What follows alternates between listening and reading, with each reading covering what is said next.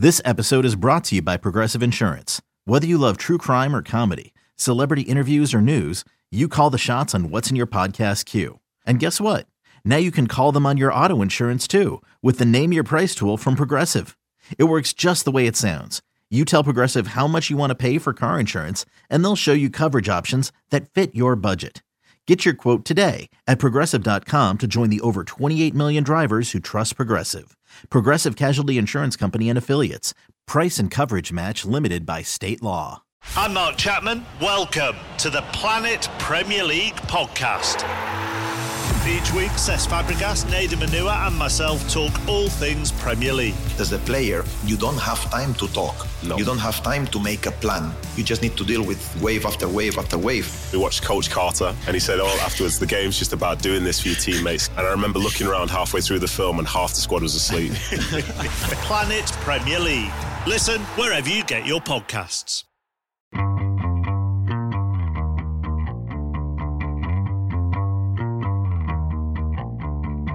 Hey, everybody, this is Richard Deitch, and welcome to the Sports Media Podcast. My producer is Patrick Antonetti. Two guests this week, but uh, they are together, and it was a lot of fun. I think you're going to really enjoy this. A lot of uh, interesting media talk, some behind the scenes stories. Adnan Virk has been on this uh, podcast a number of times before. He is a host for the MLB Network, NHL Network, as well as his own Cadence 13 podcast, Cinephile. Check that out. Jeremy Strong is uh, one of his latest guests. Adam Amin, you have heard him call the NFL for Fox.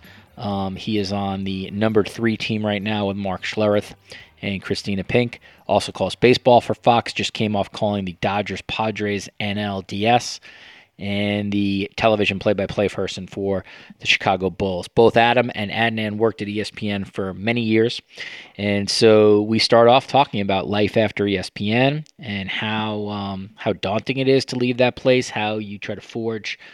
Um, how do you sort of forge uh, professional careers afterwards? And as many have done this, you know, whether it's Dan, Dan Patrick's of the world or Bill Simmons, Colin Cowherd, etc., you can uh, certainly thrive once you leave Bristol, Connecticut, as uh, as these two have. Um, we get into uh, a little bit about the culture of Fox Sports versus ESPN. Adnan uh, explains why he dislikes, immensely dislikes, Tom Cruise. Get into a little conversation about uh, Canadian sports broadcasting and uh, the city of uh, Toronto, and then finish up with agents, which I think if you're into the business, you'll appreciate. Adam and Adnan talk about uh, why you want an agent, how you go about getting one, uh, the value of agents, and uh, and I think you'll enjoy that part uh, as well. So uh, about 80 minutes or so with Adnan Virk and Adam Amin coming up on the Sports Media Podcast. All right, I gave these two guys uh, a very nice intro at the top, so we'll we'll we'll, give a brief briefer one here. Adnan Virk, he has been on this podcast before. Eh, Maybe he can tell me how many times. He certainly was on the Sports Illustrated one a lot. He's the host of the MLB Network, or he's a host at MLB Network, NHL Network, as well as the fine Cadence 13 podcast, Cinephile. All right, Adam Amin obviously has a lot of jobs uh, for Fox Sports, calls the NFL for them, calls MLB for them, just coming off the Padres Dodgers NLDS. So that's a really, really big spot for him. Also, the television play by play voice for the Chicago Bulls. Just so you guys have a reference on this, Adam Amin worked for ESPN from 2011 to 2020. Adnan Virk worked for ESPN from 2010 to 2019. The focus of this podcast certainly will be life after ESPN. But before we start, Adnan and Adam, I do have some breaking news that I want to announce on this podcast. And Adam Amin has been named the lead voice of WWE Raw. So I'm sorry, Adnan. Once again, We're coming off the someone top. someone has literally come off in- the top rope. Quite literally off the top rope. Someone has time. come in, Adnan, and stolen that job from you yet again. I apologize. And welcome to the Sports Media Podcast. Thanks, Rich. I'd like to point out first and foremost the, the first time we ever spoke on the of that at that time the Sports Illustrated Media Podcast, is now being carried on by Jimmy Traina. You told me we set a record for downloads, most popular podcast we've ever done. True. And then the next week, I was obliterated by Sean McDonough. It wasn't and, even close. And, and, and McDonough, when asked for comments, well, you look at that man, you look at me, he's kind of a douche. So McDonough blows you the water. I've now made like six or seven appearances in the pod I'm now at a point I can't even carry it as a lead guest. I've got to have Amin on with me because you, you wouldn't book me otherwise. So now I'm here in support of the rising star and stardom of Adam Amin. I'm, this I'm is how the world has I'm, changed. I'm, I'm just co-signing on, on on the dotted line with Adnan So- right now. That's all it is. Here's one thing I can tell the listeners. This is the honest truth. When Adnan set that record, I, we were not using whatever the metrics we use now, which are far and away. No, I'm not even. This is not. To, this is not even a joke on Adnan. Like, which are clearly far and away more accurate in stuff. Whatever that metric was, which by the way, a ton of podcasts did. Like, it was insanely off. Because like your podcast with me drew like a hundred and like eighty thousand downloads, and no offense to you, like that that's just not that that was not a realistic number based on what the numbers are today. And McDonough, to, McDonough, to give perspective, what were you averaging previously? I think it was like fifty thousand you were getting. So I almost yeah, like you so it was- right. So you Yeah. like you you tripled it or quadrupled it, and you you certainly. I mean, anecdotally, I think a lot of people listen to it, but. What has happened, and, and again, I am not an expert on this, but what has happened in the podcast space is I believe the metrics are now a little more accurate. so when back in the day, you probably could have just gotten away with saying, "Oh yeah, I, have, I had 10 million people listening to this podcast with a obscure poet from you know Toledo, Ohio yesterday. like it just wasn't the case. But yes, there was a time, Adnan, and you were far and away like you were my biggest download, and I was like, wow, I'm uh, you know, I'm on my way to Rogan and Simmons land, and that quickly changed. That that that that that that that that, that train track uh got the you know how you know how it ha- you know how it happens though, man. It's it's it's all of us self uh, loving media people, and Oh, yeah. Adnan, as you know, is the king of the name drop. He the loves it. absolute undisputed Yeah. intercontinental champion of name drops. Yeah. And it's like it's like he tracked it. Like you could track all of them and be like, oh, did he? All right, I guess I have to download this thing now. I have to Right. listen to this. Exactly. Nobody cared, but once they I heard Adnan mention, what did he say? We have to listen to it. now we have to listen well, to the whole thing. now we're And- in. And by the way, to to your credit and to Richard's credit, the the interviews are are very good, so that you know it's good enough to stick around. But we're all coming in for the name drop first and foremost. Let's not Oh. lie to ourselves. Let's Oh, not I mean- bullshit ourselves here. Unquestioned. I mean, Adnan Virk is the uh, the Sting or Ric Flair of name drops. Yeah. I mean, whatever Flies icon in, you want. flies in from from the ceiling of the building. From he's flying down from the from the Rogers Center catwalk to do that. I mean, I, true, I, I could say you're the, uh, the you could I, you could be the Bianca Belair or, or the Becky Lynch of name drops, but then I don't I don't want to I don't want the pain of not working for WWE anymore to be stabbing you. So I use WCW. I like that you went with a different name. It was very conscientious. Yeah. By the way, speaking of name drops, nobody's going to top the Bob Costas story. If anybody has Incredible, Bob incredible. was recently a guest on Rich's podcast. Everyone listening, stop listening to this. Go listen to Bob Costas' Jack Nicholson story, all timer. As I'm talking to a modern day Dick Cavett here, Richard Deitch. I Yeah. text I texted Deitch as soon as I He heard the did. first three True. minutes of that podcast when Costas drops. That was a great call by you and Antonetti to put in the the, the Costas story as the cold open. Patrick, wow, that's a first one. Very nice of you to get a name jock of Patrick Antonetti. Uh, I've always believed, uh, and I have done this, and, and I think you do this too. The producers are the most important people on Yeah. any of these podcasts. You have to mention them at the top, and I, I like it. It does bother me in that uh, every podcast does not um, does not list the sort of producer like within the uh, the initial credit. So I always in my when I have a sort of an ear for this, the hosts of podcasts that sort of mention producers, particularly early. Um, Yeah. I got a lot of respect for. Right now, we're totally filling this podcast because Adam Amin is like he's like redecorating his uh his He's, home at the moment. he's, he's always on the move. That's the thing with Adam. He's always traveling. He's doing different jobs. That's what's hard it's like a, it's like a GoPro. Com- it's like a like a GoPro ad. He's Or just right running now. around right now. Yeah. Yeah, But you All right. always give you always give Chris Corcoran a name drop at the end, which I do appreciate. You give Antonetti at the top, Corcoran gets a shout out at the end. We That's love true. Yeah, no chance Corcoran's listened to this podcast, and you know that. All right, uh, that's a Cadence thirteen uh, head, by the way, for the people who will yell at me for inside name drop. But I'm, gonna, I'm definitely on the uh, on the Apple Podcast comments. So much inside baseball, too much name dropping. This podcast sucks. One star. Um, all right, so at, I'm going to start with you, Adam. Let's get to the let's get to this. Um, You were obviously recruited, if that's the right word, by Fox. And so you made a decision to leave ESPN and to take the Fox job. You have great assignments in Fox, unquestionably. That said, I think people would want to know, like, did was it daunting to leave ESPN, and how much thought went into one leaving a place that you had been at a long time, and two leaving a place that I, I think it's still very fair to say is the most dominant sports brand in the United States. Yeah, I don't I don't think there's any question about that. They're they're still associated. Even if you know, I, I, come to a place like Fox Sports and there's all these big events, and, and that's what they're kind of built off of is kind of the bigger network event style uh, broadcast. And, and, obviously, that's something that everybody would like a, a chance to be a part of. But you walk into a bar or a sports bar or a restaurant or something, typically the TV, unless there's a big game going on, is going to be on ESPN. So it's still the foremost idea that is connective with most people in this country about sports, especially younger people, because ESPN social media following is very big, all that stuff. So, so I agree uh, that it's still one of the forefront companies when it comes to the to the business that we're currently talking about.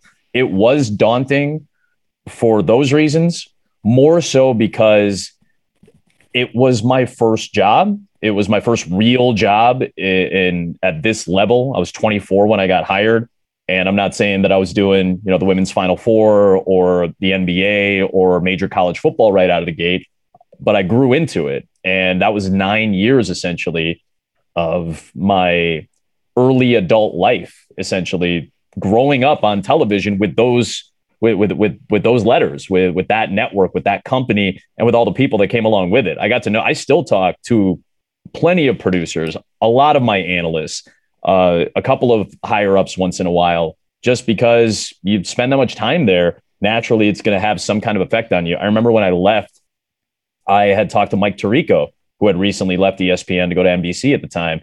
And he basically said, you kind of give away a little piece of your soul when you leave a place that you grew up at. You know, and I, I thought, wow, that's a little that feels a little extreme in a way. And he was right because I was almost kind of leaving behind a, a, younger version of myself. If you if you write your life into chapters or or into sections or whatever it may be, that's a big section of my life. And I lost my father when I was there. The people that were there, Richard, you wrote about it very very kindly at the time in 2018 it was what the worst moment of my life. And a month later was the biggest moment of my career. Mm-hmm. And those people, my producers, Rebecca Lobo, Holly Rowe, Carol Lawson, everybody on that Final Four crew, all the higher ups, they kind of carried me through that portion of time from the worst to arguably one of the best moments overall. And, you know, you don't forget things like that. So that, and that's just one small sample of the human, the, the human element of that. That was the biggest and most daunting thing to have to leave was the human element of it, not necessarily the letters. I, am happy with my assignments. I was happy there. I'm happier now just because it's sports that I really love and and I'm connected to. But you know, the the, the human element of that is is the most daunting thing to have to leave. And then I'm uh, I'm gonna I wanna I'm gonna have a specific question for you, but as someone who um, has always sort of been interested in media and you're you're you keep up on a lot of this stuff and I'm not necessarily asking you to badmouth ESPN, although maybe in some way I am, I guess. But like, how how does it's ridiculous to me that you would you would allow someone like Adam Amin to walk out the door. It's a it's a it's a broadcast. I mean, I'm I'm not trying to kiss your ass here, Adam. It's like stuff I've written already.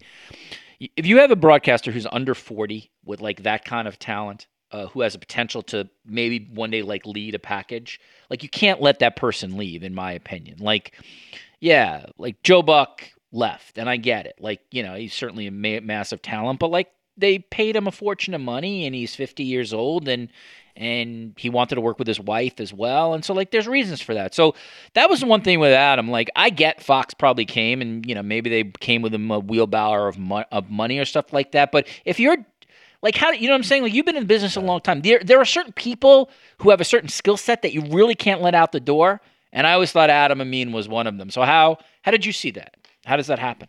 Yeah, when Adam first told me that there was interest in Fox, I was thrilled for him because we, as we all know in the business, like if you really want to get taken care of, you get a little leverage going. And yep. as you said, that's a, as big a brand of the sports as possible. Like for Adam, I'm like, dude, you're in your mid 30s and you work at ESPN, which is as big as it gets, and then Fox Sports to me is you know on a different level, just as huge because, as he said, he's calling different sports. Like he did a phenomenal job on college football and on college basketball and baseball whenever you got a chance to fill in on the radio specifically. But once he told me the gig, I'm like, wait, you're going to be calling NFL games? Like, baseball is my favorite sport. It always has been, it always will be. But we all know football is king in this country.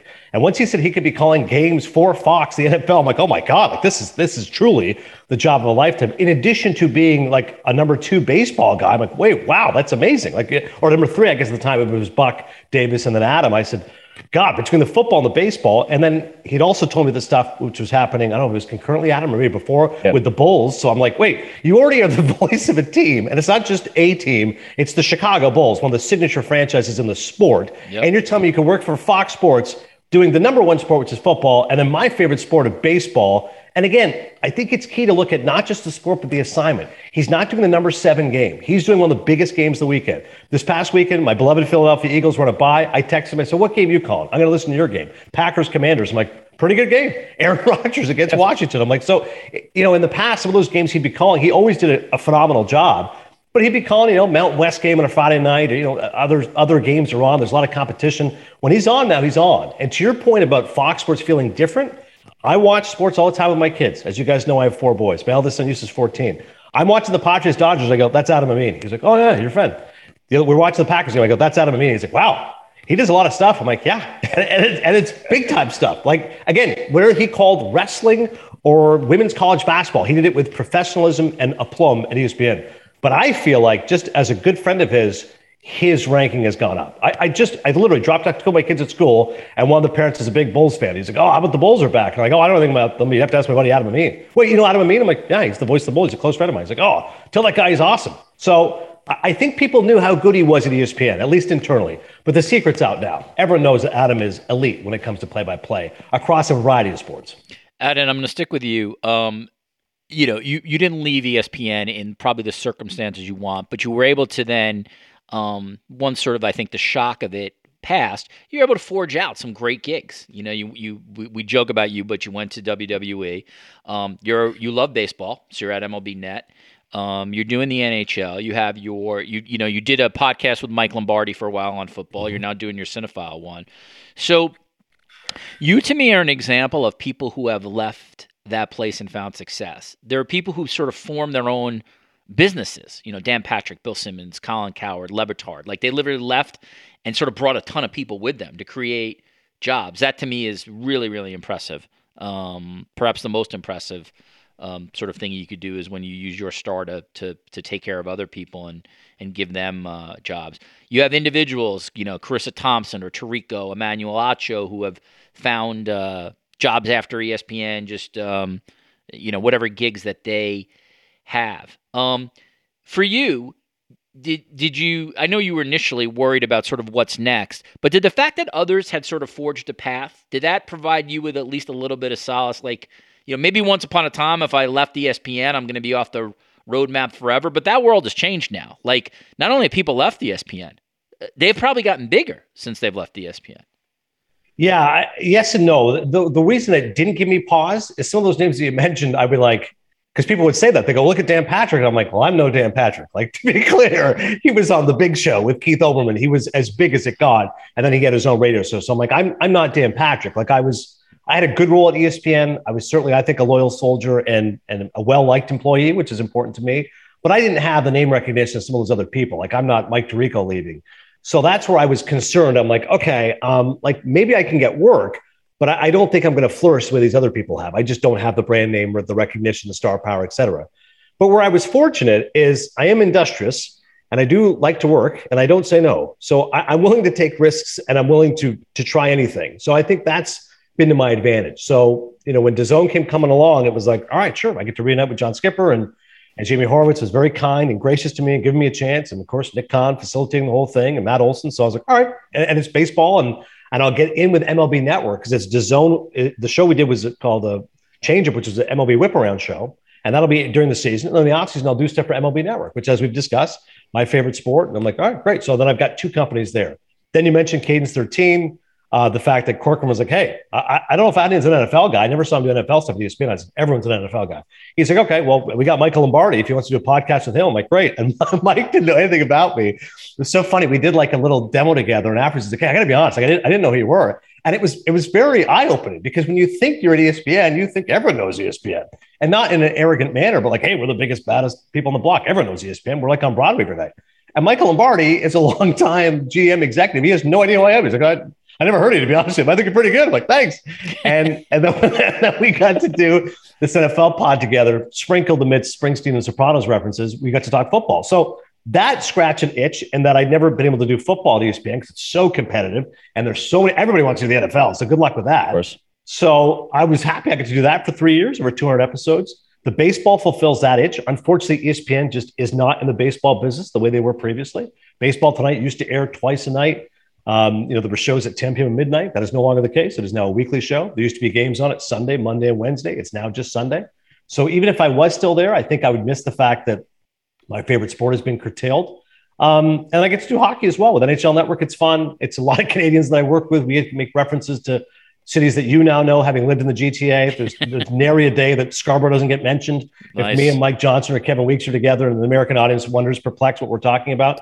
So I've been able to do that. And and DAZN, you know, the baseball didn't, work out, but I got to do boxing, which Adam knows this, having called wrestling. Like it was really like even my said the other day, like, remember when he did like some fights? I'm like, yeah. He's like, you were doing play by play for boxing. I'm like, yeah. He's like, I just never thought that would happen. I go, no. I go, I'm with Sugar Ray Leonard, and I'm like hosting fights for you know uh, prominent boxers, and I'm, I'm calling fights, which I'd never done before. I have no proficiency in doing so. I'm like, all right, give it a shot. So again, it, it, I don't think it's that I'm good, Rich. I just think I'm too dumb to, to not say no. I'm like, No, no, all right, right? right. It's like, do you want to call a boxing match? Right, sure. And then and then I'll put in the work. Okay, here's the stats. I get I have smart people around me. Corey Urban's helping me. Here's some stats. Lean on the analysts. They're smarter than you. Tirico famously said, I think on your podcast, he said the most important people on the call. Number three is the play-by-play. It's the Yep. analyst. You lean on them for the insight. It's the producer who's guiding you. I would then add the researcher person. I think that's number three. I would put myself four. So if I've got a good analyst, a good producer, great researcher, I'm like, I, I could probably half-ass this thing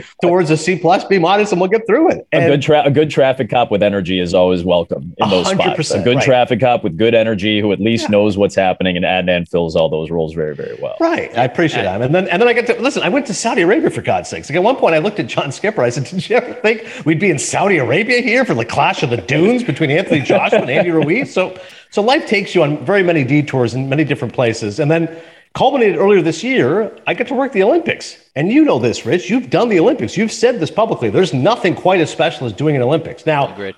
I agree with you. If I was like you, actually on the scene, like the great Michael Farber on a bus somewhere in Athens, that's different. So many But- name drops. Michael Farber, by the way, longtime Sports Illustrated writer. Killing it, Canadian. killing Love Farber. And then, um, but the fact I got to do a show with uh, with Dan Steer, who Adam knows is a great guy, and you know other former ESPN personalities. We did a show on Peacock. It was called Olympic Gold. It was it was like Sports Center, but doing it for the Olympics. And it's funny. I think for most people, Rich, you know that you would know the numbers. Summer Olympics draws this much. Winter Olympics draws this much. I'm more of a Winter Olympics guy because Canada always did much better than Winter Olympics. So. I love ski jumping. I got to dock figure skating. And the biggest thing they kept saying is, Oh, you're so good at this. And I was like, Well, I did Sports Center. So this is what it is. It's Sports Center just with athletes. And, and that facility with names is really fun. So it's a long way of saying I've been really fortunate to have lots of different opportunities. And I think the three of us can agree when you're writing for The Athletic or Adam's doing work even now, high profile work, the numbers aren't what they were maybe 10, 15 years ago. But there are a lot more opportunities now. So I, I don't know how, what the reach is necessarily, but there's definitely opportunities if you're willing to give it a shot. Yeah, if actually I'd forgotten you'd done Peacock. That's cool. That's actually that's a, that's a, good assignment. All right, Adam. Um, you know, one of the things in the course of writing about this stuff, as I've had, I, I find that talking to Fox Sports employees, there, there really is a different culture there versus ESPN. And one of the most apparent ones is that Fox is very, I don't know if loose. I don't want it to be sound pejorative. Fox really allows its talent a lot of latitude in terms of just sort of doing what it wants to do, including like things away from Fox. Like ESPN, and this is just their corporate philosophy. They are very tight when it, when they get a request for an, an on-air talent. If that on-air talent wants to do something outside of the ESPN universe, Right. Fox very much sort of is like they're laissez-faire here. I mean, I, I I'm just gonna phrase it this way: they kind of like treat their talent like adults. They're like, you know, we trust you to sort of make smart decisions here, and don't fucking embarrass the company. Basically, it's Yeah. sort of like to be put it blunt. Um, you know, I've never worked for Fox, nor will I ever work for Fox or ESPN. Just to be blunt, it's just not going to happen. Um, could you, for my listeners, just like at least in your limited experience, just uh, you know, being there for a year now, just give us a sense of just like culturally, corporately, culturally, whatever that is. How, what's the difference between the two? Yeah, I, th- I think one of the biggest distinctions you have to make is that the size of the two places is so the gap is very large. Just Fox Sports, and I'm not even talking about the Fox Corporation, which I have zero interaction with. Right. It's Fox Sports, and it's a very, very, very small group relative to everybody at ESPN. And it's because ESPN has all of these different properties. They have all these different uh, sports that they have to cover. They're required to. You know, you need to fill out the ACC network now. You have to have somebody on the fourth crew on the ACC game on Saturdays. You have to fill out the fifth game on the SEC network. Those are requirements now, and that stretches the the the reach of the the network to people a little bit thinner. Whereas at Fox, it's there's only so many people. There's only essentially five or six NFL crews. There's only you know five or six college football crews at most. Whereas ESPN, you're gonna have 20 college football crews on any Yeah. given weekend between linear TV, uh, broadband TV, internet, ESPN Plus, Big 12 Plus, all this stuff. So I think it's easier for uh, high executives, higher ups, whatever phrase you want to use, to be communicative, to have those conversations where you feel like you're talking, being talked to like an adult. And again, I'm more of an adult now than I was at ESPN. I was basically a child. So for me, all I wanted to do for the entirety of the nine years that I was there was just let me know what you need me to do. I'm happy to do it. I'm going to do it to the best of my ability. And then when contract time rolls around or if the opportunity comes around, hey, I would like to do X, Y, and Z on the next deal. All right, well, we'll see what we can do for you. And if you can't do it, where are you going to go? You know, and I'm not saying that that's how they treat you, but gotcha. that's the frame. That's the framework. It's what are you? What else are? The- where the else are you going to go? I didn't mean to interrupt you, but I, I imagine you agree with this. The framework is always that the four letters are bigger than you, whatever, however you spell your name, right? A hundred percent. And and if you are a part of those four letters for where they're at right now, you can still kind of swing that. You can still kind of say that if you're ESPN. Like I said, they're still the biggest entity of this, and that kind of forces them in a way to not allow talent to try to outgrow it, unless you're the Stephen A. Smiths of the world, Right. et cetera, et cetera. Yeah. You know, they, they they've carved out their own niche, and, and more power to them. I think there is that that kind of connective tissue more at Fox because it's just a smaller place. Higher ups, I I have no uh, envy for anybody who's got to be a corp uh, what's uh, coordinating producer for any sport, especially at ESPN, especially a, a, a sport like basketball, where you're you know college hoops, where you have thousands of games a year, and you're just trying to keep the plate spinning Yeah. and all every single one of them run into the next, run into the next, run into the next, keep this plate spinning and hope the other one doesn't fall, the one that you haven't really paid attention to in a few minutes. Like that's that's a hard job. And I think that is the biggest element as to why it feels like that. It all trickles down. You have tighter communication, you have more communication, you feel more connected to people because there's just aren't there just aren't as many people. It's a smaller machine that still churns out really high quality work. So based off that alone, the trickle down of that is you just feel a little bit more connected to everybody. And, and uh, when did you first meet Adam? When did you two first come into contact? Do you remember? Yeah, it was in Atlanta. He was calling a game on the radio, and uh, Anish Shroff, our good friend, had said, "Have you heard this guy Adam Amin yet?" I said, "No." He goes, "Great pipes." That was the first thing he said. He goes, "Guy's got great pipes." I was like, "Guy," he goes, "He's really good." Because you should, you should hook look him up. So I think Adam was calling him Chris Singleton. I'm going to assume Yep. he was doing Movie Network Radio. We were uh, so- doing Braves, Braves, uh, Braves, Angels. I think on Father's Day that Yeah. weekend. So I reached out to him. I said, "Hey, I'd love to meet you, man. I hear great things." He said, "Oh, "Likewise." So we went and had a couple of ginger ales in the streets of Atlanta, That's and right. uh, became a quick, fast friendship. And uh, you know, without being sentimental, in many ways, I feel like he's a little brother to me, especially in the business, because I'm the youngest of two. Adam's the youngest of four. So I never had a little brother. I've never been able to have that kind of relationship, but I feel that way about him. And um, you know, the best compliment I could pay him is I, I, I, I see greatness in him. I think where he doesn't see it. Like I think early on, I knew how good he was, just as Anish did, just as Kevin Negandhi would. Like any of our crew, like no, that guy's really good. And you know, intrinsically, like, well, yeah, I mean, I, th- I think he's pretty good. Like, no, no, but he's like, he's really good. Like, I'll tell friends, I'm like, Adam's going to call Super Bowl one day. And they're like, yeah, I'm like, no, he is. Like, he's 36. He's at Fox. He's going to call Super Bowl one day. And I'll be able to say, there's my friend calling Super Bowl. And I'm going to text him and like, look, hey, say, say this, say that. Like, it's like uh, Joe Buck. People would text him, like, say funny lines of words, but he's going to Yeah, do that one day. He's gonna I- he's gonna try to get me to make a Pepe Panini reference at some point. So and what I noticed about him, Rich, was he hit a really. It sounds like it sounds like I'm setting him up for like on a, on a dating app, but he had a really good family background. Like I could tell right away, he's like just like me, Pakistani immigrants, Muslim family, three brothers, close knit, tight with his dad, tight with his mom. From Chicago, as you know, Chicago and Toronto very similar, cold weather cities. Very true. Great summers, great restaurants, but like he had that like immigrant work ethic about him. but you know, no ego, humble, head down, natural insecurity of most of us. I could see a little bit of that seeping through, which I could relate to. I'm like, yeah, he's kind of like me. He's a little young, he's a little insecure, but I'm like, he'll say yes to everything. Like they're gonna love this guy. And very quickly, I think he became a favorite of Lee Fittings and the only thing that was annoying to me was I, I he started Fitting, by the way, ESPN management type. I'm, I'm just protecting the Apple rankings here, Adnan. eventually, became frustrating. Was this like at one point, Tobey Maguire was known for being Spider Man. Then eventually became Tobey Maguire is known for being friends with Leonardo DiCaprio. That was the only frustration to me. It used to be Adnan. Because then it was like Adnan Virk, good friend of Adam and me. And I go, okay, well, if, if that's, if that's the way it's changed, I'll take it. That's fine. I promise that that is not the case. That is not the case. But but he he definitely filled the the big brother role right out of the gate. And and in a way, and again, I gravitate towards people who are a little bit older just because my the, the youngest of my three older brothers is nine years older than me. So I've always had that gap. So anybody around that age or around that gap was always going to have like this sensibility to me that that just fits. And having Adnan be somebody from the same background, essentially, to have somebody that had all this experience already in the business. I was two or three years in, something like that, two and a half years in when I finally got to meet Adnan.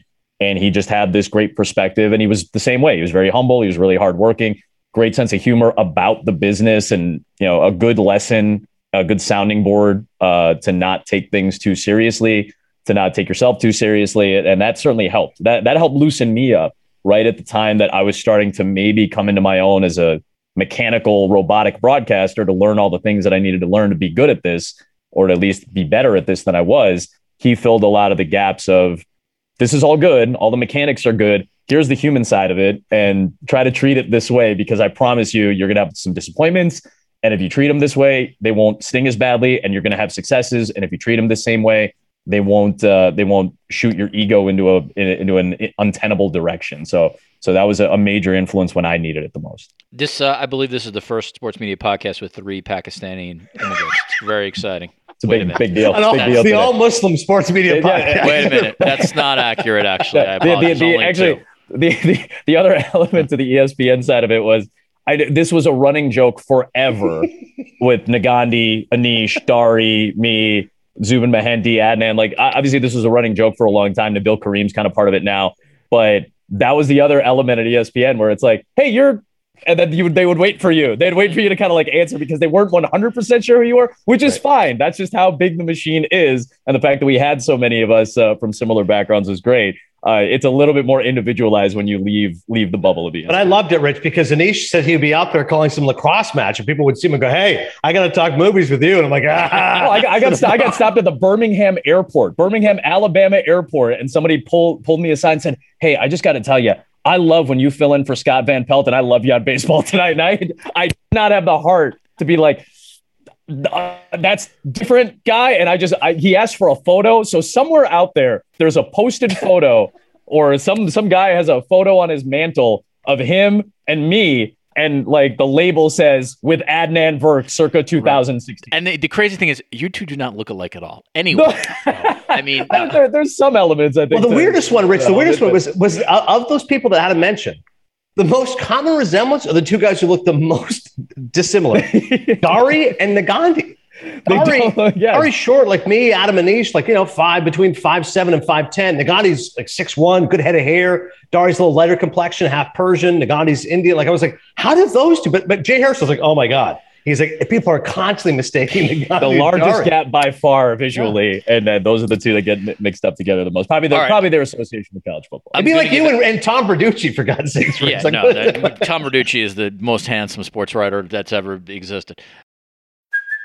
Hey, it's Kaley Cuoco for Priceline. Ready to go to your happy place for a happy price? Well, why didn't you say so? Just download the Priceline app right now and save up to 60% on hotels. So, whether it's Cousin Kevin's Kazoo concert in Kansas City, go Kevin, or Becky's Bachelorette Bash in Bermuda, you never have to miss a trip ever again. So, download the Priceline app today. Your savings are waiting. Go to your happy place for a happy price. Go to your happy price, Priceline. All right, and I'm going to give you a chance here to, to do movie stuff, okay? Because I just I love this topic because I know it gets you going.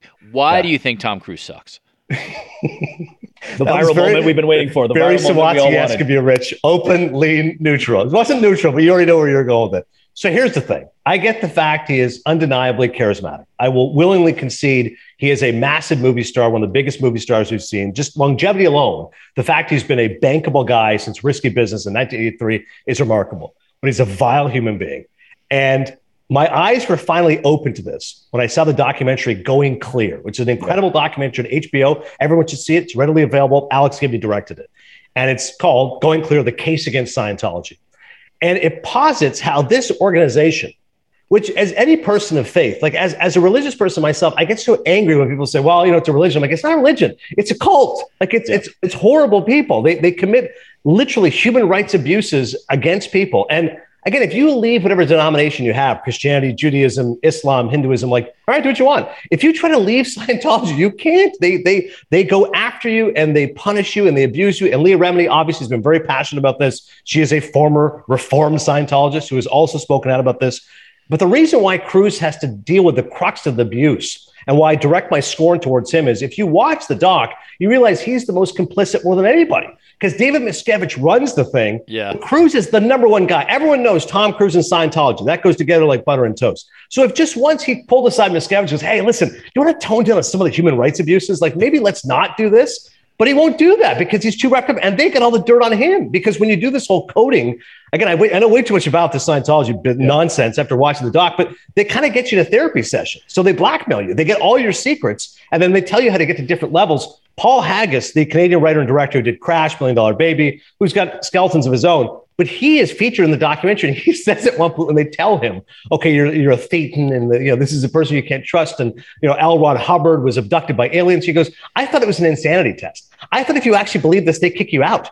And instead, it's like, "No, this is how you get to the next level." So back to Cruise, he's sitting there grinning and and sneering and taking all these millions of money from people, and yet he's willingly causing harm to others. And Rich, you can argue, hey, listen, Jack Nicholson was friends with Roman Polanski and he did some nasty things to underage girl. I understand that. Martin Scorsese's your idol. He's, you know, accused of adultery. He's been married five times. Got it. Pacino's my favorite actor. Used to have a drug problem and alcohol abuse. Understood. De Niro had a case against him by a former um, assistant. Understood. But the point is, these are not abuses of other people. These are like individual self-inflicted wounds. If Scorsese had a coke problem, that's you know it's impacting him and I suppose others around him. But Cruise's level of complicity and what he's doing is on such a vast level. I, I watch the doc and I go, that's it. I can't watch this guy's movies anymore. Now people will argue, hang on a second, you won't even watch his movies. You're taking that kind of a moral stand. I'm like, yeah, I stopped Woody Allen movies after I learned the whole story. Before I was like, I know some stuff happened, but I love Midnight in Paris. Man, that Hemingway was great. I love that Corey Stoll. And then once I read about the story and I watched the documentaries, I go, yeah, I don't want to be a part of that. And and, and it extends to certain people. Michael Jackson, after watching Finding Neverland, I said, I just can't listen to any more it's of this hard, guy's it's music. Hard. I can't listen to Kanye West music right now. Exactly. It, it, the guy's an anti-Semite. It's, been, horrible. hard for, it's been hard for two years to listen to it for, for other reasons, and now all the, it's it's all in the same mold. So you so let me, let me, draw let me, hard line. Yeah. So let me. I'll ask. Well, I'll ask you both this. You actually, that's a very um, well stated case. Uh, and and I actually I'm going to go watch that documentary. I've not seen that. Please so do. do you think? love Let it. me, uh, let me bring it to sports for a little bit. I do feel, and again, I, I'm I'm saying I am complicit in this in some ways.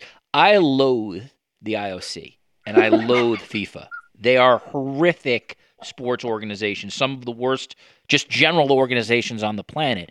Yet I have covered multiple Olympics and I love the competition of it. And I certainly will watch the World Cup from beginning to end. So like we do like make these sort of moral choices, right? We we make decisions on like what what what line we will draw or not, or what the cognitive dissonance is. The same thing. I love the NFL, but I recognize there's like violence and and the yeah. people who play in the game are not. Many of them are not going to be healthy at 55 or 60.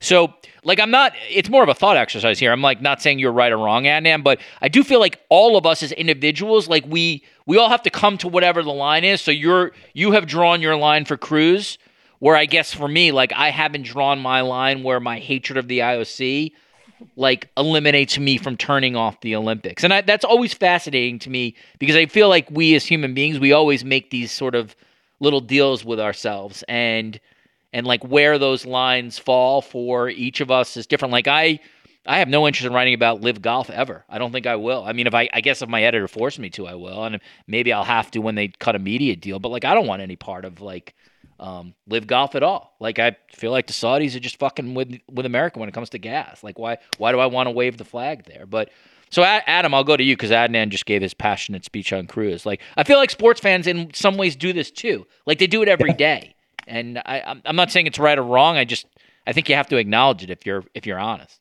I, I, I think every one of us thing if you're a fan, you don't necessarily have to acknowledge it, and it's not your job yeah, to agreed. acknowledge it as a fan. You, you're part of the luxury that you get, the privilege that you have uh, of being a sports fan that gets to sit on their couch and watch the NFL on Sundays, is to try to just enjoy the the game or the competition or the I use this word word a lot framework of competition I just want to see which team scores more points. And then there are branches to that. Well, I care about my fantasy team. I have uh, allegiance to this uh, team because of its provincial nature. I like this quarterback. I like this running back. I read a nice story about this linebacker and I'm rooting for him now.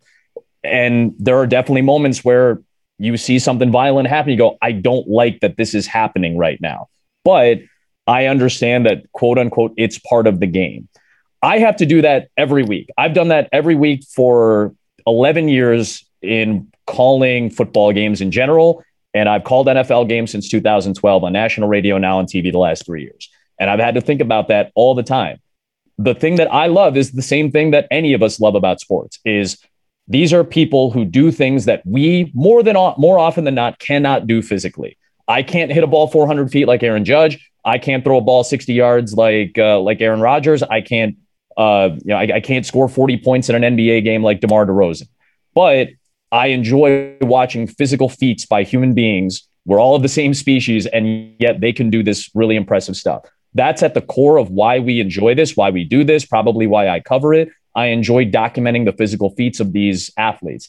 And the, the additional baggage that comes with that is they're putting their health at risk. They're sometimes not treated the way that they probably should be treated in, in other workplaces. You would, I'm sure there's been uh, treatment of athletes by certain teams, owners, uh, organizations that we wouldn't stand for if, or we, we believe we wouldn't stand for if that was happening at our company, if we were yeah. working at, you know, for, for an auto, if we were an auto mechanic or something, I wouldn't want my boss to treat me that way. If I was a teacher, I wouldn't want my principal to teach me, uh, uh, treat me that way. So we all make little deal. I, I think it's a great way to say it, Richard. We all make little deals with ourselves for the sake of trying to enjoy the framework of what we enjoy. Yeah. Because it's, listen, not to get too downtrodden or something like that, the world sucks a lot. And sports are a fun thing that we do get to enjoy. And I know within that bubble, there's a lot of shitty things happening. There are many awful things that take place. And I hope that because there are people like you who've done this job, there are great journalists out there, there are great writers out there, there are great reporters out there that are going to expose the bad stuff. It is hard for people like us to talk about this thing. Mike Tirico and Cris Collinsworth tried to address the concussion uh, issue with Tua on Sunday night this past week. And I'm not saying Mike and Chris didn't do a good job of it, but that's not the space where you're going to have the, the full discussion. And it's impossible. So if there are half, you know, 16 million people watch that game, half those people don't care. The other half, so the other 8 million people, half of those people are like, that's absolute bullshit. That's absolutely wrong. I can't believe they said it this way. That's not remotely correct. I disagree fully with that. And part of the deal is for us, you have to take that. You know, if you have to address something, fine, but you're not going to get the full extent of it. So we all make little deals with ourselves every single time that we go on air, because if something bad happens or if something bad has already taken place, if we can't address it fully, it's hard to flesh out in the 45 seconds of television in the middle of a game that they're giving you to try to flesh that out. So I understand that people don't love that portion of it. I don't love that portion. I wish this weren't part of sports. I wish I didn't have to address certain things, at, mostly because I wish they weren't taking place, but they do take place. Sometimes we have to address them, and we try to do that to the best of our abilities. And those are part of the little deals that I make with myself, Adnan makes with himself, every fan makes with themselves in some way, different degrees on Sundays or any other day they're sitting down to watch a sporting event. Adnan, um, you you are uh, as I think anyone who knows you or who certainly listened to this podcast or other places you've been, you are Canadian born in Canada. Um, you've made your professional career in the U.S.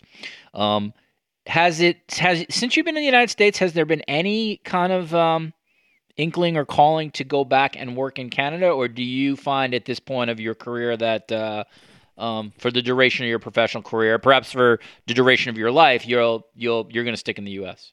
Yeah, it's a great question, Rich. When I when I first moved here, remember David Amber, who you know well, is a Yeah, great guy. Head of Hockey Night, uh, the uh, the host of Hockey Night in Canada in uh, in in in uh, uh, for Sportsnet. Yeah. By the way, speaking of great successes post ESPN, like this yeah, guy that worked. guy. Absolutely. This guy worked for TSN when I was on the row, meaning I was an editorial assistant. So I'm like writing scripts for David Amber. I'm like, wow, you're on TSN, pretty good. He was probably in his late 20s. He goes to ESPN for four years. Maybe They kind of they they did not they had no idea what to do with him. Correct. One of the many who was not given a full push. Agreed. Ends up going to Raptors TV where I'd worked previously, and now he's in hockey in Canada. Like Amber's really a unicorn and a huge talent and Great uh, guy, and a huge, and such guy. a great guy. Yep. big heart, big heart. And um, so I remember Amber said to me, he goes, Hey, um, just you know, like I know you're really proud that you're Canadian, but don't mention that you're Canadian at ESPN. I said, Why not? He goes, Well, you know, uh, Matt Devlin is the voice of the Raptors. He's American. He's not bringing up the stars and stripes. He's not mentioning Independence Day. He's not mentioning U.S. Thanksgiving. Like he's here. You know, Jack Armstrong on the Raptors, same thing, American guy, but it's oh, yo Canada. Like you don't want to do that stuff. And it was great advice, and I completely ignored it. Every single chance I got to mention Larry Walker's Canadian or Steve Nash's Canadian or you know Any any Josh opportunity to say Canadian, any, the any Guardians of opportunity to say Scarborough or, Yeah. or, Or Oshawa, Timmins, Ontario. Right, like any any obscure reference to Canada, like God, this guy came. Rob Thomson's Canadian. He's the manager of the Phillies. And like God, this is it. But what's great about Americans is they just laugh along. They go, "Oh, that's silly little Canadian. He's so cute." I have a cousin from Quebec. like like Canadians would get angry, like go back to America. Then like, we don't need you here. On, I don't want you here. Can, Americans are ha, Canadians. I love that Jim Carrey. He's really funny. He's Canadian too. I love that Will I Arnett. too I too enjoy poutine. This is funny. yeah, exactly. So I've had a Tim Hortons once. it's a real credit to Americans that they, they play along with Canadianness. But honestly, the, the, the uh, it's odd in that my parents are still there. I do love Canada. Every chance to get to go back to Canada, it's great. But But the what I found opportunities are so limited, right? You- That's you the, that's the game changer. That's the biggest thing. When someone tells me, I go, "Hey, there's two shops. It's TSN and Sportsnet." Yep. And, and I have a cousin from England who was visiting. He goes, "Hey, no offense. If I had a choice living in Canada or America, it's a no-brainer." And I said, "Come on." He goes, "Canada's got four great cities." He goes, "Toronto, Montreal, Vancouver, Calgary." I said, "Give some love to Edmonton." He goes, "No." I go, "Winnipeg." He's like, "No." He goes, "In America, I could live in L.A., New York, Chicago, Miami, Dallas, Austin, New Orleans. I go, you're not living in New Orleans because yeah, I could live in New Orleans. I go, okay. And his point was that you have a country of 35 million and they have a country of 330 million. To your point, just in terms of opportunities, it's boundless in America. Yeah. Right? When things didn't work out at ESPN, I had didn't have a lot of suitors, but I had a lot of options that I could look for jobs. Again, in Canada, on a national level, it's Sportsnet or it's TSN. And it's, it's just it's too small. Yeah, I mean, again, as someone who you know worked for Sportsnet and now has uh, lived here for um, uh, nearly five years, it's crazy to think about. Um, You are correct. Like uh, professionally, uh, especially for someone sort of who's done what you've done, Adnan, at your level, it's it's a bit of a um, it's a bit of a it's a it's a bit it'd be a bit of a challenge if you didn't get a certain signature job you're not going to get you're not coming back here for another job because your financial situation would be dropping like immensely now there obviously are you know benefits like in terms of like housing would be cheaper and Yep. you know national health care i can tell you as an american is an incredible thing and Yeah. not to get too political, but Americans have been lied to about healthcare for a fucking long time, and I can tell you that as someone who now lives in a place where Sure. you literally never have to worry about being bankrupt if you get into an emergency or something like that.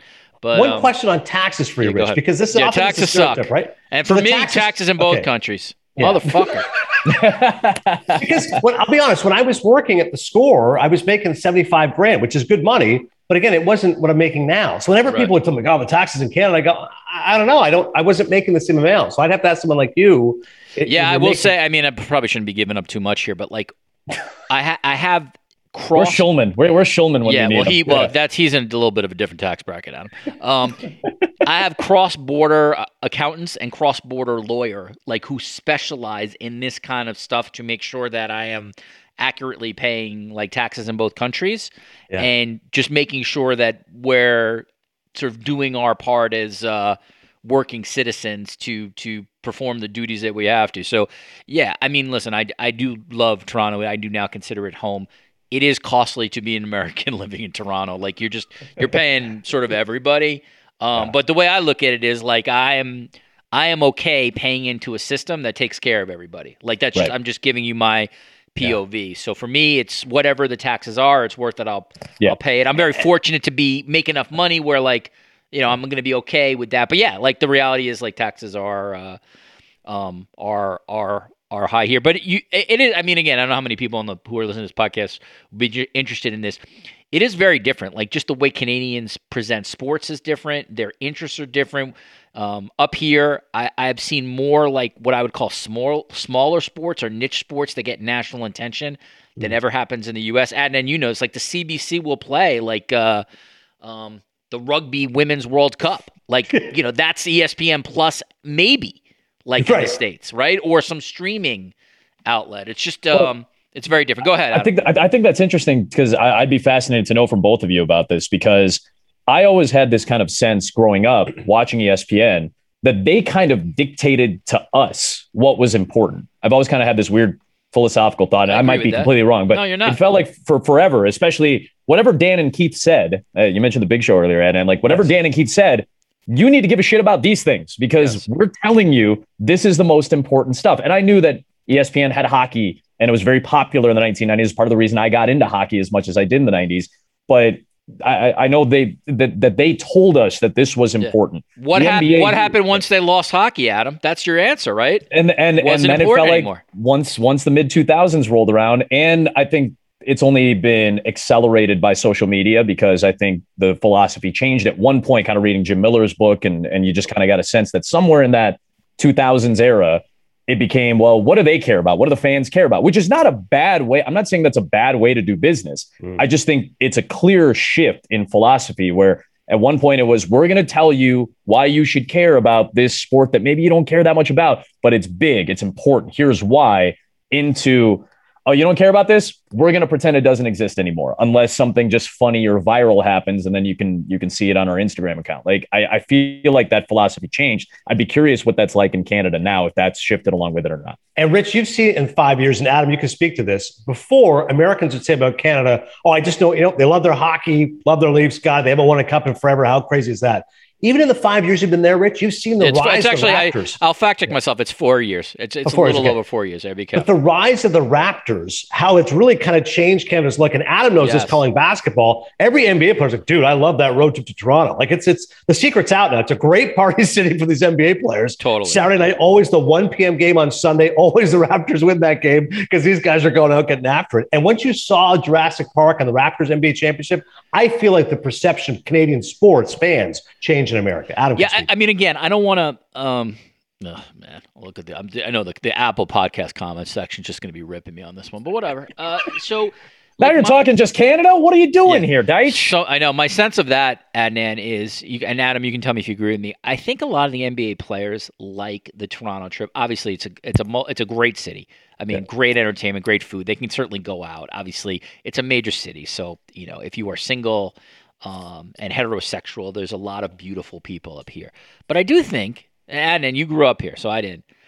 I think for a lot of the the NBA players, the black NBA players, I think that it, it is a revelation to them that color is not like in their face every second. I'm not saying Canada doesn't have racism. Of course it does. right. But do you know what I'm saying, Adnan? It's just it, it there's a diff I think for them, and they have sort of expressed it, it's just a different feeling up here. It's not racism isn't um I don't know how do I say it. maybe they maybe maybe they're I, again I'm I'm a white male saying this so I, I get it but like th- those guys probably always feel in some way like othered Yes. and maybe when they're in Canada it's a little mitigated it feels less that's my Yeah. that's my sociological take No, I think you're. I think in America, the issue of race is so pungent. It's so much a fabric of this country. Like the last Yeah. 400 years, it's been an issue which has never been resolved. and Will always be bubbling underneath the surface. Whereas in Canada, it's less palpable. It's less tangible. You're right to say, of course, racism still exists in Canada. There's still horrible Yeah, hate every speech, day. Yeah. Every day. But it, you're right. Walking the streets of Toronto, I never felt as much about race that otherness as you do in the states. Well, as soon as I walk into, you know, we get through customs and we, you know, we, we get off the plane, we go through customs and we get into the city, like you get greet, just even the hotel and, and you already walk in, there's people from six different backgrounds that you're going to Yes, see. And you're going to see, you're going to see somebody with the Sikh uh, uh Always. head, head, headdress. See 'em on You're gonna- television. You, Yeah. you, you see people like that on TV all the time. There's a bunch. There's there's uh, our buddy Faisal who works who Nice. works on uncovering good guy. Sports rappers coverage. He does a great job. Like I was shocked to see that right out of the gate. And I'm I'm one of the first people in this country to do this job who looks like me. Yeah. And I still walk into Canada and I go, "All right, yeah, that's not a big deal." Or as, or as big a deal. I, I think it's the right way to say it. It's not as big a deal. It's not as in your face. It's not a uh, a, co- a constant conversation topic, or maybe to the degree or intensity that it is here in the states. And I, again, I'm not speak. I, I speak from a different perspective. I'm not an athlete. I'm not as as high profile as some of the guys that that I travel with. But when they walk into Toronto, I imagine that they feel very similarly to how you've described it. I will also make the case that the Toronto trip is great early in the season. Oh, it is not as fun. What a nightmare in February. Fucking. February. The last like three times we've had to go up to Toronto in the middle of a fucking snowstorm. Not Tough. as fun. But Trust me. I've done playoff games in, in the middle of May in Toronto, and nothing makes me happier than to jump on a Porter Airlines flight out of Midway in Chicago. Good, good name Get in- reference there. Good get into- very, very Adnan of you. Get into Bishop Airport. Billy, Bi- Billy Bishop, Yeah, yeah. Billy Bishop Airport is where it's at. Best Great airport in the terminal, world. Yes, best sir. airport in the world. Yeah. Best flight. Easy. They give you the nice coffee and the cookies. It's so nice in there. They do. Like nothing makes me happier than to come into Toronto in April or May for an NBA playoff game because it's going to be a great atmosphere. The people are so kind. The food's good. You're going to be there for two or three days, and that all that trip was always something that I enjoyed, and I do feel like the NBA players feel very similarly for all the reasons that we've laid out. All right, we'll finish up on this. We'll get off, off of Canada because I know people are already bored with this. Adnan, if if I can make this happen for you, all right, and obviously I can't. Yeah. What job out there would you want right now? If I could say Adnan, you could do this. Like, you know, you could have Chris Fowler's job or assignments, or you can have uh, Tirico's job or something. Like, this is a tricky one for you because I'm not actually not sure of the answer on this. But what would it be for you? I know you love baseball, Yeah. but it's not like there's there's not like a you know a singular host who's like the host voice. I mean, Costas a little, but not really. So like, what would the job be right now for you? I'd like to take Michael Cole's job, make my return to WWE. I'd be reunited with Nick Khan once again. My God, that's Adnan Virk's music. Oh my You're working. Would you work with McAfee or Corey Graves? Because I know Graves is your guy. Graves is my guy. He's the best. And I know, I, I don't know if we're getting any WWE conversation in there, but I do want to mention Kevin Patrick. I'm thrilled for him. I know he's now the voice of Raw. I wish it's him good. well. Uh, I was only there for seven weeks, but I'll tell you, I, I, it was such an overwhelming experience. And obviously, I was being criticized heavily in all quarters. And I'll never forget, Kevin was so kind and conscientious. I think he saw me one day. You know, when you see somebody with a glazed look on their face, you're all right. I think he's a little shell shocked. Maybe Vince just read him the riot act. And he came over to me and he was like, listen, I can't do Kevin's accent, but he's like, I, like I know what you're going through. Like we're not from this world, and like they, we're talking about race in Canada and America. Like in that wrestling world, you're not one of us. You you don't belong here. And he goes, I feel that too. I'm coming from MLS and soccer. You're coming from baseball and ESPN. So like I I sympathize with you. Every time I hear you calling this stuff, I'm like, man, don't check Twitter. I, don't I check wish. Instagram. I It's wish you okay." had. You would never got a chance to take a bump, right? I wish that had happened. I know. That's the thing. If, if I had known, Rich, the stint would be that short, like I would have done so many more things. Yeah. Like I remember, I think I was talking to Mustafa Ali, and it was like, you know, kind of. I actually did go in the ring. I think he, he was like, "You go in there." I'm like, "Are you sure?" Like I wasn't sure if that's verboten. He's like, "Yeah, go ahead." So I actually got to like be in a ring, and I'm like, God. In, in retrospect, Sheamus should just throw me into the ring, like just once. Like because awesome, because the story is still good. Like I took the job saying it's going to be a good chapter in my book. The chapter is just shorter than I would have thought it to be. Sure. But but imagine if you took a job at the fan and you knew going in, all right, Bob McCown's going to bring me in here, and I've got this finite window.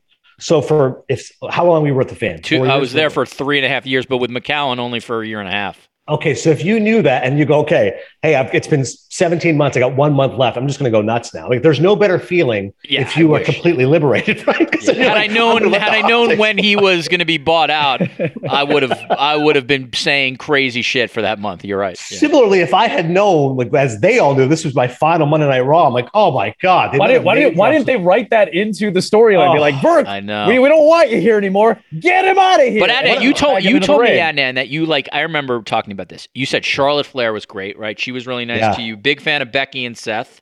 Yeah, Right. Uh, So you did- Mandy a Rose lot- was great. Yeah, Yeah, there I, were a lot did- of people. Yeah, there were a lot I, of I people was that so you liked. thrilled. Like uh, Drew McIntyre reached out to me. I was I like stunned. Drew Like, sent- McIntyre. Yeah, sent me a DM like a on social dude. media. Like, like, hey man, I uh, Jinder Mahal, South Asian Canadian. Of course, he's going to look out for me. But like that, that, that's the biggest thing. If I'm me and someone goes, "What was the experience like?" The two things I want to know is Vince and the wrestlers. And I'm like, listen, Vince was very cordial. Like he was respectful. He he's not he's not hobnobbing in the locker room asking me what I think about the Jays. But at the same time, he wasn't like screaming at me every five minutes. It's like he he kind of he does his own thing, and he would he would be very direct. He was very blunt with his feedback. He's not in the mood to offer pleasantries, but at the same time, I, I appreciate the direct approach. But the wrestlers themselves, the amount of people, Rich, who don't know the world like you do, like I would tell friends, I'm like, they're all friends. I go, no, that's not true. I go, I, I don't mean to like, you know, burst your bubble here, like telling you Santa doesn't exist, but they're all down to earth, friendly, genuine, hardworking people. And you know this, the actual like technical expertise and like the incredible, the, insane. Like it, it is a 52 a week roadshow. Like imagine if if you're the Stones, you're working with the Stones. That's what these guys are. Like we're breaking this table. We got this audio, this microphone. Like it's amazing. And, and to go back to Graves and Byron, those guys are the best. I know both of you were like me and have been in a situation where you looked around the room and said, I'm actually the weakest link in this room. That, that, that is not a good feeling to have. That is an unnerving feeling. And they knew it too. You looked at the go, and you guys know I'm the weak link here too. And yet they were consistently propping me up, right? Hey, it's like it's like an athlete. You know the athlete's not 100%. Anything you need, give me the ball. Just give me the rock and I'll go. Like just let's just throw sh- sh- slant passes. I'll take care of you. So I'm I'm thrilled for Graves that he's now with with Kevin, who I, I think is ready now. At the time, he, he joked to me because if they get rid of you, they better not put me in there. I, that job's way too hard. But I think he's he's seasoned did, now. Did you? Let me, let me, ask you before we get down. Did you yeah. ever deal with uh, Roman Reigns or Brock Lesnar on any kind of basis? I didn't. I didn't get to see Roman or Brock. No. Okay. Yeah. They were on the other show fun. at the time, right? Yeah, they were on SmackDown. Or they were away.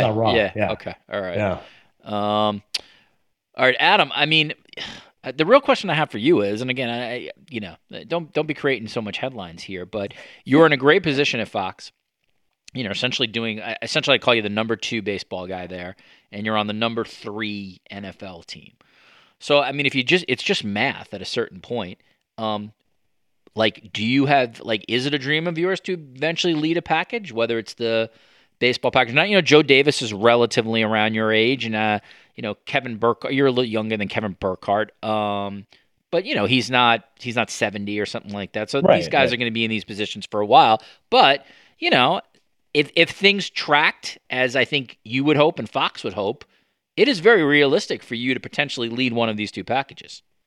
I, mean, I think I think it's maybe in the cards. I try not to think about it for a couple reasons, and and, and let me also answered bluntly, yeah, any one of us would want to call a Super Bowl, World Series, NBA Finals, in whatever sport, whatever discipline that we're we're locked into. Of course, we want to call the biggest possible game slash games slash series that we can. I don't think about it in that regard for now because first off, Kevin and Joe are are buddies of mine, and Joe specifically. Joe Joe and I came up in this business together. Like he and I have been friends since 2010 and uh, 2009 actually when we were both in a in the same minor league together working for different teams. Wow. that's how we first met. And i would stay in joe and his wife libby's now wife libby's uh, apartment uh, in alabama while he was working in montgomery and i was getting ready to go to new jersey to work in minor league baseball. A month before my season began i would stay with joe and libby and Libby would make me lunch and make both of us like a bat, brown bag lunch to take to the ballpark every day. Joe and I would go to the gym, then we'd go to the ballpark, we'd call games together for a week, and then I'd go to New Jersey to go do my season. And like that's the type of friendship we've always had. We we were at ESPN for a little while together, and then he went to Fox, and I've seen him blossom into and with the Dodgers too, arguably the best play-by-play guy in baseball right now. And there's plenty of arguments to make for plenty of talented people, but he's got the big yeah, job. He's in the conversation, and, absolutely. And the way he uh, that Bryce Harper home run call is a legendary call, and the kid's I call him a kid. He's 30. He's my age, 35. And to me, I I don't want to. I would never want to step in front of anybody that I have a lot of respect for I, I, it just wouldn't feel right. I think is is the best way. If he left on his own accord, or Kevin left on his own accord, or something like that, like yeah, sure, I would. I hope I'd be considered, and if I weren't, then we have a different conversation and a problem right. there. If I'm not considered for those things, but to me, getting those opportunities, I hope they come organically, whether it's in basketball, football, or baseball. And I hope they don't come at the expense of somebody else. The way that this Jim Nantz Ian Eagle thing has worked out, I mm-hmm. feel I hope both guys feel comfortable that it feels like they do. Yeah, because so. Ian's the same way. He doesn't want to undercut people to get a job that he deserves. He deserves to be the Final Four voice, and he's arguably the best basketball play-by-play guy we have in this country. So I, I would hope that if I ever get one of those opportunities, they come organically. And yeah, I love that Joe gets to do the World Series at 35, and any one of us would want the opportunity to do something early so we can prove ourselves and then maybe have that position for a long time, the way Joe Buck did.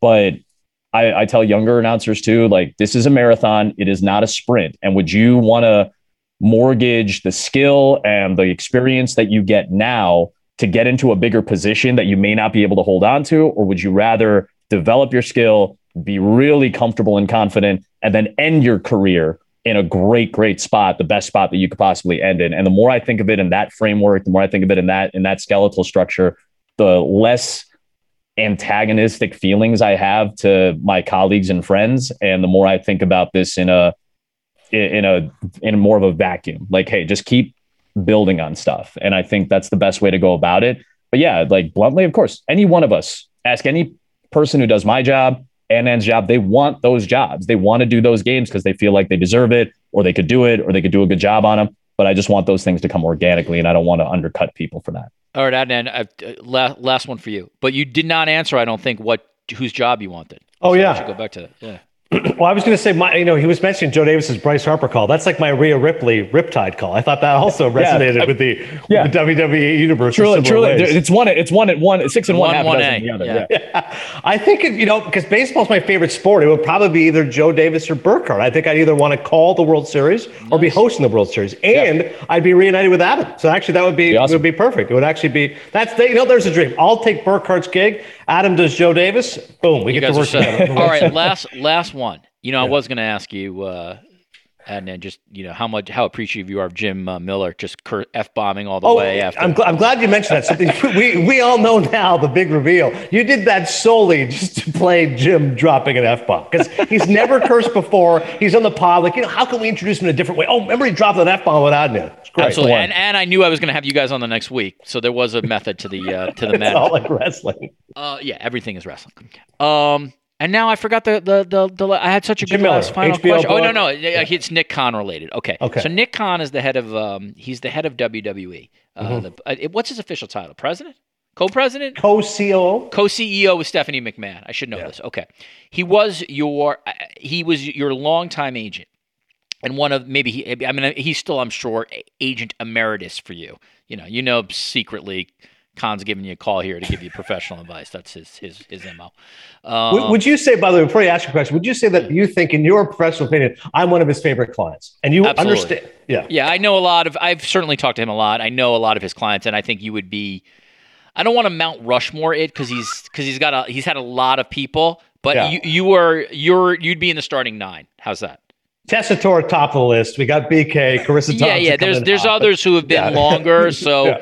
But yeah, I think you're in the starting nine. Yeah, Okay, good. Tessitore probably Mount Rushmore. I think Tess is that's- this guy. That's fair. um, Kellerman he had for a long time, right? Back way back in yeah. the day. Yeah. So, and this will help, I think, because I, I do have a lot of people who listen to this podcast who are sort of young, either sort of in college or just starting out their career. They're not going to get a Nick Khan agent right away. I mean, that you sort of have to work up to that. And the reality is, like, Nick Khan is someone who can change your life as an agent. Let's just be blunt. Sure. And then in your, given that you've sort of sort of been through the wars a little bit here, what do you say about having an agent in sports broadcasting in the United States? Like its importance, um, how what what advice would you have in terms of like trying to find one? I think a lot of people probably sort of try to figure out like, do I go with a big agency who have all these contacts, or would I go with someone smaller who like really knows me and is like into my career? How would you navigate those kind of waters? Because the reality is, in the business, if you have the right agent, particularly one who's got juice at the company, like this is like life changing money. Like just let's just be honest. Like it it can literally change your life if if everything hits. Yeah, and it's a great question, except for aspiring broadcasters, because in Canada, there are no agents. Like, I remember my Correct. old boss, Anthony Ciccone at the score. I think I even just casually mentioned the idea of an agent. He's like, you come in with an agent, I'll throw you out that window. Like, I brought you into this company, I'll take you out. Like, I So much for I- the Canadian nice. Oh man. Exactly. It's, Anthony's Like Italian. Goodfellas. Exactly. He was very good fellas. Ciccione brought in the old Italian heavy part of it. But in America, I wasn't didn't know how to do it. So it actually ties with one of Adam's colleagues now, the great Robert Smith, former colleague at ESPN. Robert would do some stuff with our station called The Score. So my boss, Anthony, at the same time, while willing to throw me out the window, did say to me, I think you have the talent to go to America and be a real success. And I wasn't married at the time. He said, You should do it now. You should go. And I said, I don't know how to get an agent. He's like, well, we'll figure that part out for you. I said, this is really odd that my boss is trying to get me out the door, but sure. And then Dave Rutherford is another great guy, our news director, who, by the way, won the lottery, which is amazing a year ago. I, I couldn't wait to text all my colleagues. I'm like, wait, Rutherford won the lottery, he won a million dollars. Our old news director, it's amazing. So Dave goes, I'll ask Robert Smith, because Robert Smith has an agent. He did some stuff with us. So I got Robert Smith's agent. I sent my stuff. He said, I don't like it. I said, no problem. He said, but I'll give you somebody else. I said, good. Second agent, I don't like it, but I'll give you somebody else. So I appreciate that these people are willing to pay it forward. The third agent was Mark Turner of Abrams Artists in New York. He goes, I like your stuff. If you come down here, we'll have a conversation. We'll go from there. Came down, I did like a trip to go see a Yankee game, brought a couple buddies, met him, shook hands, handshake deal. 10% gross, whatever you get is mine. But if I don't get any work for you, you pay nothing. And if you want to leave, you can just leave. I'm like, seems pretty good to me. So it took a while. I mean, that was probably 08, and it took me a year and a half. I started ESPN in May of 2010. But eventually I got the gig. So what, what I liked about it was that he wasn't, there was, wasn't any exchange of funds up front. It was simply, if I get work for you, then you take care of me. And Adam can speak to this. Once you have that agent, I mean, for years I said, well, Mark's the guy that got me the job at ESPN. And somebody might argue, well, you got the job. I said, no, but Mark knew what to do. He knew to hit up Laurie Orlando, who was a real advocate for me and the head of the talent department. And yep. he was able to navigate the waters. I'm like, I, I could not have gotten this job without an agent, period. I, I would not have gotten the job at ESPN. So I'm very indebted to Mark. And then Mike Salk, who did radio, uh, we did radio together, was like, hey, you should talk to my agent Nick Khan. And neophyte that I was, I said, "Well, I don't know who that is." He said, "No, you you'll want to talk to this guy." I'm like, really? Like, oh, he's important. and I like, and Adam's the same way as me. I'm like, listen, I'm loyal to Mark. Like, he got me the job here. Like, I'm, I'm just not interested. I just don't have that conversation. And he's like, just just give Nick ten minutes. And I think after three minutes, he had me. So I'm like, all right, this was clearly a worthwhile call. Yeah. I, it, within three minutes, Nick was so smart. I think like, he he must like have a book on each person. Like I think he knew Olbermann was my favorite broadcaster and remains so. And now I text Keith and I listen to his podcast every day. I think he started the conversation by saying, Oh, I know Keith Olbermann's your favorite broadcaster. I represent Keith Olbermann." I'm like, oh my God. He's like, yeah, if you ever want to have a conversation with Keith, have dinner. I'm like, okay, this guy already is just reading me like a book. And then away we went from there. And what's awkward about changing the agent, because I realized Nick was better for me at that time, was then to make that conversation with Mark. But here's how smart Nick is. He said, you know, I've met your lovely wife, Eamon. You got your kids. He said, I'm going to assume this isn't the first relationship you've been in. And I was like, uh, no. Because so I'm assuming you've had to break up with a lady before. oh he goes, those are awkward conversations to have. They're tough conversations to have, but they're quick. And once it's over, you feel better. So I had to call Mark Turner and tell him, hey, and you know that the call, Rich, when the guy answers the phone, happy to hear you. He's like, hey, how you been? And then you have to just oh, drop oh, the God. guillotine.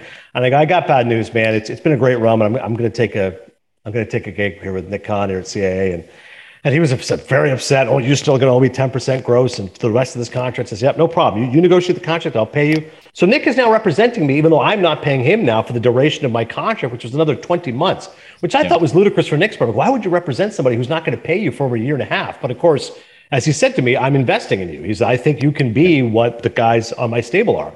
And I was just so flattered. I'm like, are you sure? He's like, and the thing about Nick is he's just has such authority about it. Like, there's no BS. He's like, yeah, because I think you can be like the guys that I represent. So you should come with me. We can make this happen. I'm like, okay, where do I sign? And um, here, here's the best thing I can tell you about Nick. Hopefully, he doesn't mind me sharing this. I, I, call him back and I go, hey, I talked to Mark. We're done. We're good. He's like, all right, excellent. I'll send the paperwork over. We'll take care of it. And I said, yeah. He goes, what did he say? I go, well, he kind of he kind of ripped me about Olbermann. He's like, what do you mean? He goes, I said to him, like, you know, this guy represents Keith Olbermann. Keith Olbermann's like my favorite broadcaster. And he was like, oh, you know, Keith Olbermann, like that guy's been, you know, how many different jobs has he gone through? The people he's treated, blah blah blah. Like, you know, I'm like, oh, okay, cool. the next day at like I, am gonna say like 4:30 a.m. It was absurdly early. Nick just simply texted, just a thought.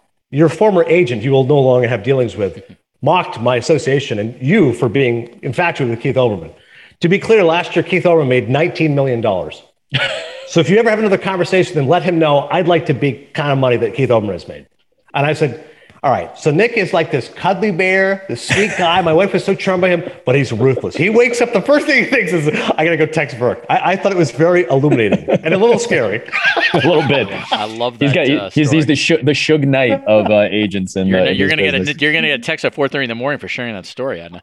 exactly. uh, Ad, uh, Adam, what about you? You were uh, you weren't you a a, Mont- a Montag guy? No, a yeah, right. Well, yeah, I'm I'm, a, I'm, I'm represented by Maury, Maury. The Montag oh, group. Yes. And he's, he's been well. my right. he's been my representative since uh, reps a lot of big people since 2011. Uh, he called me. Uh, I again, I mentioned Ian Eagle earlier, and uh, he basically facilitated it without me knowing it. Basically, when told Maury Gostfrand, hey, you got to check this kid out. I think he's got a future. I think he's going to be good. Uh, and I think eventually he didn't want to listen I and you know keep saying this over and over. So we got into, into contact. We met in Indianapolis at the Big Ten tournament when he was representing Dave O'Brien, who I got a chance to meet for the first time and, and talk to him. And every client I talked to, he said, "This is one of the best decisions I ever made." and uh, I think you'll you'll be happy with that decision. And, and, I've had opportunities to leave, and I haven't, and not because the other people aren't great at what they do. There's still people that if I get a text from them, "Hey, saw this game, hope everything's good," that I appreciate that. But uh, as it's been right now, I've stuck with the same person because it's been good for me. And uh, the the thing I tell plenty of younger broadcasters now when they ask this question is a you should know like you'll kind of know when you need it based on the volume of offers or how much work you're getting and if you're getting work on your own you don't have to pay 10% to somebody if you don't feel like you need to but if you feel like it's enough to get you to the next step and you need a little bit of a push from somebody then you get into the conversation of is this person right for my personality? I think that's important too because if you're not a bulldog if you're just not a you know if you're not that type of person and i am not that type of person i don't want somebody going into a meeting room and being overly aggressive with people and kind of misrepresenting my personality as well. I think that's important to have people that represent your values. I, I think for me maury is like a slightly more extreme version of like my deepest you know desires. Slightly more extreme version. It's not even eh, like he walks into a room i know he's going to represent me properly. And the only other thing I would say is understand that those relationships are supposed to be mutually beneficial. They are trying to make money off of you, and right. you are trying to get more work so that you can make more money as well. Like, uh, like you want the biggest events, you want your high profile, you want to make you know enough money to be comfortable and, and take care of your family and all that stuff it's a mutual it's supposed to be a mutually beneficial relationship yeah. it is a business relationship and then for me i'm thankful that i've become friends with maury and he's an important person in my life over the course of the last decade. I think that last point, Rich, is really important. Like with Matt Olson, my agent now at CAA, like again, Nick was like, You're going to like Matt. Like, I'm leaving you in good hands here. I'm going to WWE, but he's a good guy. You're on the same wave. Like, you have to feel like you're friends. You have to feel like it's a partnership. You have to have difficult conversations sometimes and say, Hey, yep. listen, I wish this had happened. Why didn't this happen? So I, he's totally right. It's all about chemistry and being simpatico. Yeah, I, I appreciate your transparency and uh, honesty here, guys, because a lot of people don't do that. Hey, listen, Maury is a Maury is a power broker. He's probably certainly quieter and lower profile than Nick Khan, but uh, um, you know he he is uh, he is connected for sure. All right, um, we've gone 74 minutes. I don't think there's anything left to say.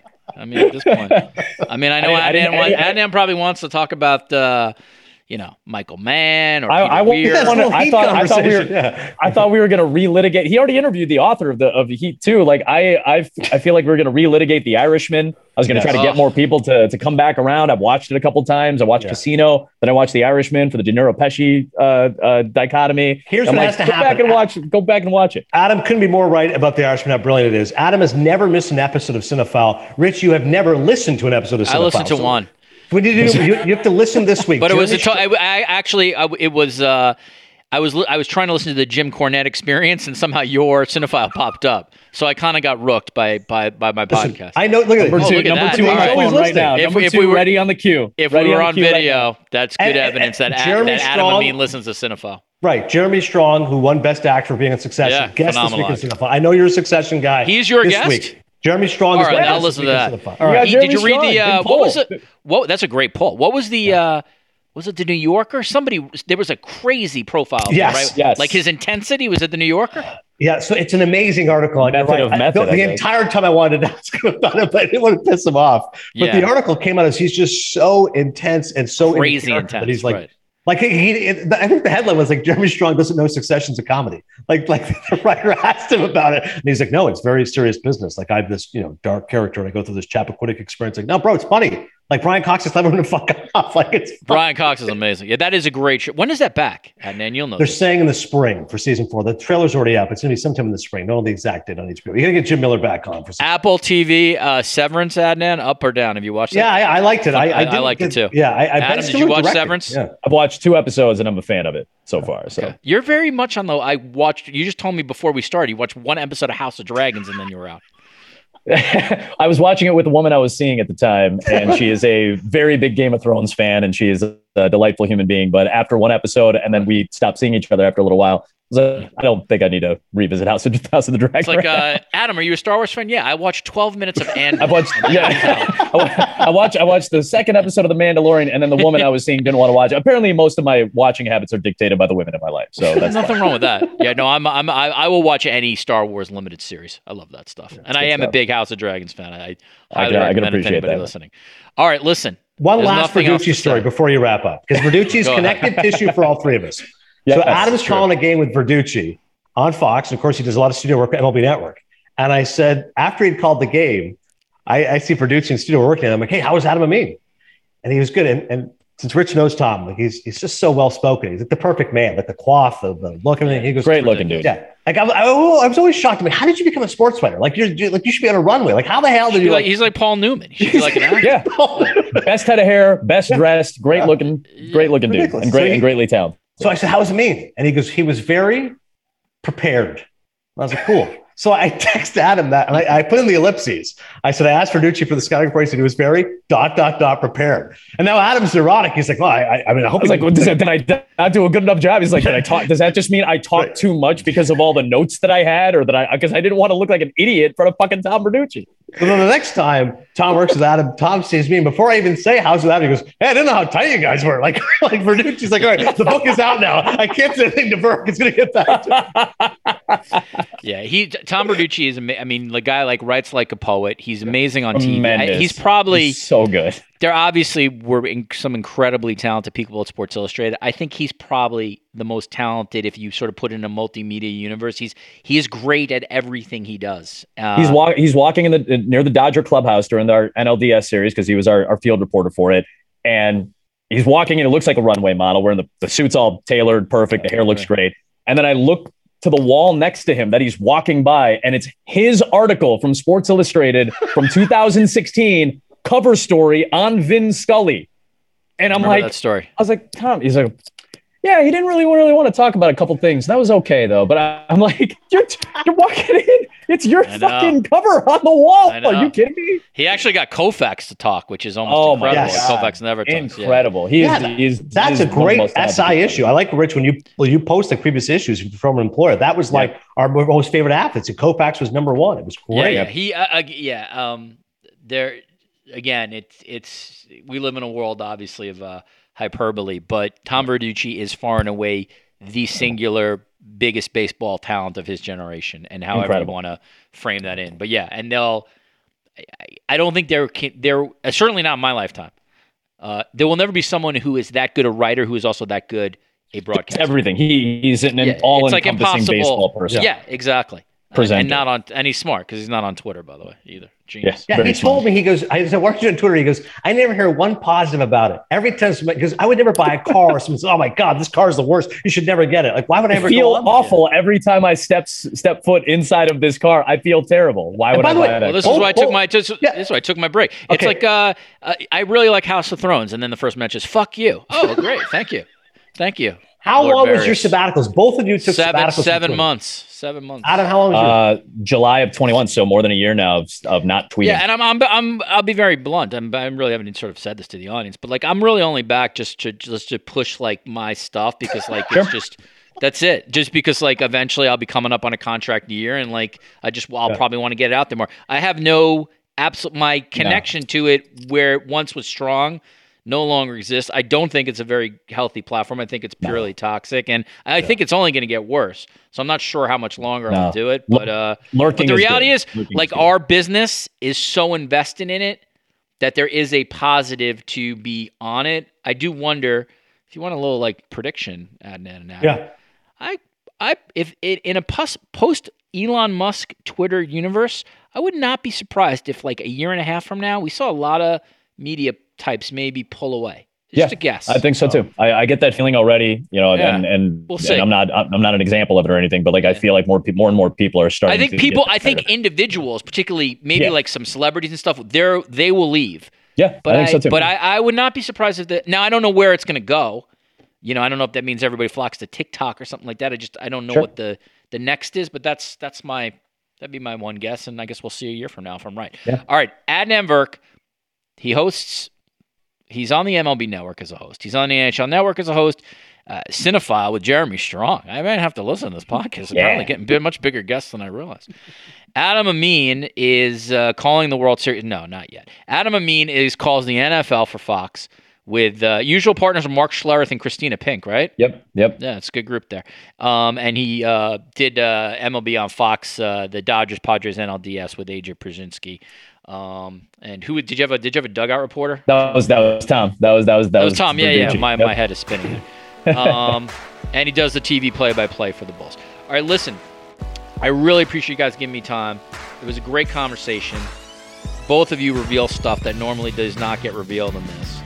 Um, I don't think at this point Adnan cares, but Adam, I hope it does not hurt you at Fox. I don't. I, I'd like I don't think to you, but you didn't. You not. Yeah, you didn't reveal. Uh, first of all, I can guarantee Nick Khan's going to be the second if he hears this. He's texting Adnan. what the fuck? The 19 million anecdote, Adnan. Don't mention me. Uh, but no, I don't think Adam. You said anything that would be. Uh, No, I'd, I'd like to believe it's not inflammatory to people No, I enjoy and love and respect. uh, so. Yeah, you're not the kind of guy. All right, Adnan Virk, Adam Amin. Thank you very much, gentlemen. Thanks, Yeah. Rich. Good to see you. Thanks, man. All right, back in the studio. My thanks to uh, Adnan Virk and Adam Amin for uh, for a fun uh, hour plus conversation. Uh, it was very great to catch up with those guys. Uh, I respect their work immensely, and uh, and they're particularly transparent, and that's something I really appreciate uh, as guests coming on to this podcast. Um, we've done a lot lately, so uh, head to the archives. Uh, hopefully, there'll be um, some stuff uh, that you'll like. Uh, Jemele Hill was a guest of this podcast earlier this week. We had uh, Where ESPN Stands in 2022, a podcast with author James Andrew Miller. The impact of Al Michaels criticizing Dan Snyder during NFL broadcast with Chad Finn, and a new podcast exploring the intersection of sports and the American Jewish culture with Meredith Shiner. Bob Costas was a guest on this podcast not um, too long ago, and that was a pretty interesting uh, conversation. I've certainly done some NFL stuff, including um, the producer and director of Fox Sports' number one team, producer and director of Amazon's number one team. Anna Wolfe was here not too long ago to talk about the welfare scandal in Mississippi regarding um, that state and uh, Brett Favre's uh, involvement as uh, as well. Um, if you like these podcasts, please head to wherever you get them and leave us a five star review and a nice note. I'm happy to read uh, some nice reviews on the air. Uh, pod, this podcast does not continue without uh, without the support of people listening. So thank you for that. I want to thank Patrick Antonetti for all his hard work. Thanks to Chris Corcoran and everybody else at Cadence 13. And thank you for listening. We'll see you soon on the Sports Media Podcast.